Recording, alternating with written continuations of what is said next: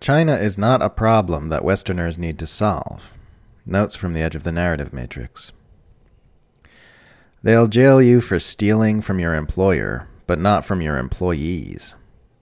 They'll jail you for whistleblowing on civilian killing drone strikes, but not for killing civilians with drones. They'll jail you for insider trading, unless you're doing it openly in the US Congress. The main difference between Hollywood stories about evil psychopaths trying to conquer the world and real life is that in real life the psychopaths succeeded a long time ago. I used to be mad that the US is circling the planet with hundreds of military bases and slaughtering people by the millions in imperialist wars and destroying any nation which disobeys it. But then someone informed me that China is building stuff in Africa, which is clearly far worse. China is going to take over and give me a social credit score as the new Muslims are going to take over and impose Sharia law. Oh, of course, there's a lot of propaganda about China, but it's still definitely a threat. How do you know that? Oh my god, dude, it's all over the news. I am comfortable holding my positions on China even when I'm getting hate mobbed on Twitter for them, because I already saw all that with Russia and was completely vindicated. It taught me that in a highly propagandized population, there's no correlation between how loud people yell at you and how right they are. I can tell I'm pushing against a wall of pure propaganda when I write about China because so many of the objections I get from people are empty appeals to emotion. No facts, just vapid, sputtering outrage that I would dare question what the TV told them about a government the US doesn't like. Another clue is the repetitive nature of the objections. Everyone's bleeding the same lines, just as they've been programmed to. I'm not even one of those high octane commies who defends China because it is communist. It's just clear to me that a mature and impartial analysis of the actions and power dynamics at play shows the US is the aggressor in these escalations, and China is responding defensively to those aggressions. The only way China invades Taiwan is if it is provoked.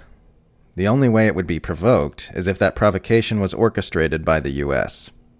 They're fear mongering about Chinese aggressions in a tense standoff that is only tense because of US aggression. China is not actually a problem that needs to be solved. Western media virtually never use the word detente in reference to Cold War escalations against Russia and China. They go out of their way to avoid informing people that de escalation is even an option.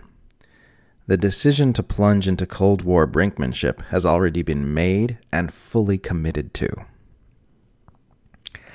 I'm not pro CCP or pro Kremlin, as some people say.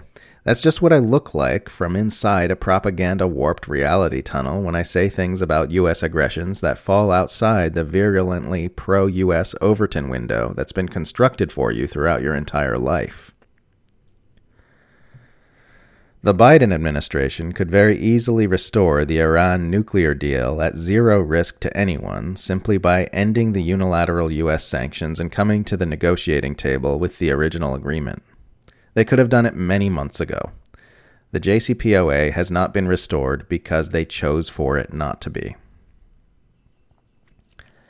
As the U.S. war machine's pivot to Asia sees it scaling down operations in the Middle East, the mass media are now permitted to do critical reporting on the fact that civilian casualties from U.S. airstrikes are frequent and grossly underreported. And of course they are. Duh. The only people to whom these revelations are surprising are those who've been assuming you can drop military explosives on inhabited areas without killing civilians, which is something you only believe because it is comfortable. Doing commentary on US warmongering is like being in a hostage situation with a crazed gunman who's already killed a bunch of hostages, but most of the people in the room act like you're a weird freak for talking about the gunman all the time instead of focusing on other things. No, like, oh my god, you only ever criticize the crazed gunman. Enough about the crazed gunman already. One of the other hostages just farted. How come you don't criticize her? We still kill people for worshipping the wrong god. It's just now our god is a capitalist empire. Watching porn to learn how to fuck is like watching pro wrestling to learn how to fight. People say journalism is not a crime, but it actually is a crime when those in power say it is. That's precisely the problem with the Assange case. Many evil things have been legal, and many good things have been illegal. We're looking at an effort to make critical NatSec journalism on the US war machine illegal. Extinction is the future's bouncer. If humanity can't transcend its maladaptive conditioning and become a species that collaborates with its ecosystem, the bouncer will turn us away at the door like the dinosaurs with a sorry man, but you're not on the list.